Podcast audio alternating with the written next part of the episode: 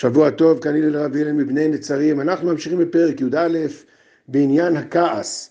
יש בכעס, אומר המסילת ישרים, מביא ארבע דרגות. האמת שזה ארבע דרגות שמופיעות בפרקי אבות שאמרנו השבת, פרק חמישי.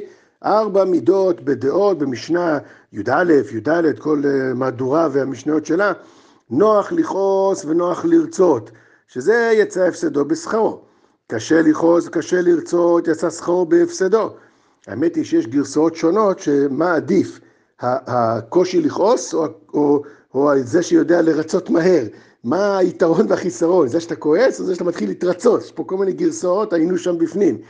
קשה לכעוס ונוח לרצות זה חסיד, ומי שנוח לכעוס וקשה לרצות, ברור, יש לו שתי מידות מגונות, זה רשע. המסילת ישרים אומר חידוש, יש מדרגה חמישית שהמשנה לא הביאה, מדרגת הלל הזקן שלא כעס בכלל, ודעו לכם, תוספות יום טוב ועוד הרבה מפרשים, גדולי האחרונים ואולי אפילו ראשונים על המשניות, אומרים בבירור ובוודאות, אין דבר כזה שאדם לא כועס בכלל, לא יכול להיות, המשנה אמרה שהחסיד, הכי עליון, הצדיק, החסיד, הוא כועס, כועס אה, קצת, והוא מיד מתרצה, אבל הקצת הזה מוכרח שיהיה, מביאים ראיות, אפילו משה רבנו כעס, אפילו ריבונו של עולם כועס, כמו שכתוב בפרשת בלעם, שאל זועם בכל יום רגע, יש איזה רגע של רגע באפו, איזה כעס כזה רגעי, עד כמה שאפשר להבין את זה. הפירוש כנראה הוא כמו שאמרנו פעמים קודמות, אם אתה לא כועס אתה אדיש, איך זה יכול להיות? מה, אתה לא שם לב למה שקורה מסביבך? המסילת ישרים, ונדמה לי שגם הרמב"ם, סוברים שכן יש מדרגת על כזאת של חוסר כעס בכלל, והרב קוק בעין הים מעיר על כך, וגם סובר כמו אחרת מהם, ומה פשר המחלוקת בהם אינני יודע. בכל אופן, לענייננו, במדרגות הכעס, יש את ה... יש, המסילת ישרים מדרג את זה בצורה כזאת התפתחותית. הצד הכי תחתון זה שהוא קשה לכעוס וקשה לו לרצות, אין, הוא מאבד את השכל, מדגיש המסעד שרים, הוא מאבד את השכל והוא מאבד ראש.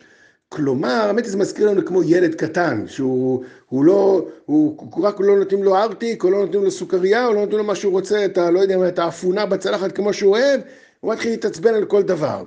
מה קורה כשהוא מתבגר? מה, מה מתרחש שם? אז קודם כל הוא שם לב שזה לא יעזור אולי. או שזה מביא לו נזק יותר מתועלת, אבל זה לא, זה לא תיקון עצמי, זה רק בלימה. מה שמתרחש כשהשכל, התבונה, מתחילה להתפתח באדם, אני חושב, הוא מתחיל לשים לב שיש עוד אנשים, יש עוד רצונות. הוא מתחיל לשים לב גם שיש עוד אפשרויות. אדם, ילד כועס כי הוא מנסה להכניס את ה... לא יודע מה, את, ה, את החפץ באופן מסוים לארון. פתאום מגלים לו בזהירות, אפשר גם דרך אחרת.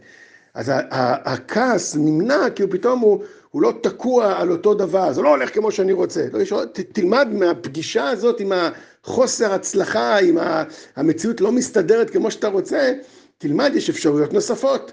שלב הבא שקורה, כשהוא מתבגר והוא מפסיק לכעוס על שטויות, אני מקווה, אז הכעס כבר, כמו שאמרנו לפני כן, הוא תמיד קיים באיזושהי מידה. אתה כעס על זה שהעולם הוא לא כמו שהקדוש ברוך הוא רוצה. על כך שהאמת לא מופיעה, על כך שגם בחינוך, נגיד ענייני חינוך, הילד לא צדיק כמו שאתה רוצה, אין מקום לכעוס על זה? אין מקום להיות עם איזה צער, עם איזה, איזה, לא יודע איך להגדיר את זה, כי חלילה שלא יצא מזה תקלה, אבל, אבל יש חילול השם שיהודי לא מקיים את כל המצוות, ודאי יש בזה חילול השם. אין מקום לאיזשהו קווץ' כזה בלב, לא חלילה כעס של אובדן שליטה. זה הכעס הראשוני, הילדותי, זה ברור שאתה כבר יודע, יש אנשים אחרים, יש דרכים נוספות, יש אופנים אחרים, יש... אבל יש עוד משהו שאתה צריך עוד ללמוד כנראה, והוא מונח במציאות, ואולי אפילו כביכול גם הקדוש ברוך הוא כועס ומיד מתקן כביכול את עצמו, כמו המדרש הזה בבלעם, שמה? יש תהליך. יש תהליך, התרופה לכעס שכתוב נוח לרצות, למה הוא מתרצה? כי הוא פתאום לא אכפת לו? כי, כי, כי מה, פתאום אין פה חילול השם? מה פתאום אין פה ביזיון כבוד רב? אני יודע, דברים שצריך להקפיד עליהם. מה פתאום אין פה איזה, איזה, איזה, איזה רשעות וקלקול באומה, בציבוריות? מה אין? מה זה, על מה אתה מתרצה? מה אתה אדיש? מה אתה מחליק? לא, מה שצריך לקרות זה שאתה מבין שיש תהליך. האפשרות של טיפול בכעס, הכעס הוא בגלל שהדברים לא מופיעים כמו שהיית רוצה. הטיפול בכעס הוא ההבנה שיש תהליך. אנחנו נמצאים בתהליך, תהליך זה אומר דברים מתפתחים לאט לאט, על ידי שאנחנו מגיבים להם, על ידי שאנחנו מוחים בהם, על ידי שאנחנו בעצמנו מלבנים את הסוגיה הזאת ומקשרים את הדברים, את הריחוק ואת השלבים אלא מה שהקדוש ברוך הוא רוצה שיצא, זה תהליך פנימי שאנחנו עוברים על עצמנו ואנחנו עוברים מול המציאות והוא בעצמו גם מתקן את המציאות, לכן הגמרא בחולין אומרת תולה ארץ על בלימה, מי שבולם פיו בשעת מריבה, שותף למעשה בראשית. מי שצדיק, הוא כנראה, לפי שעת מוסד שרים, שבכלל לא כועס, כנראה שהוא כבר לא שותף, הוא מדלג מעל זה, אני יודע, חיפשתי פירושים, לא מצאתי.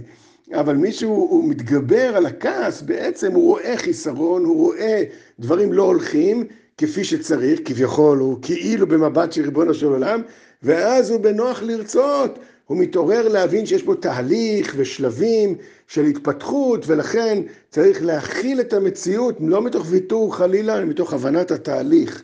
כל טוב ושבוע טוב.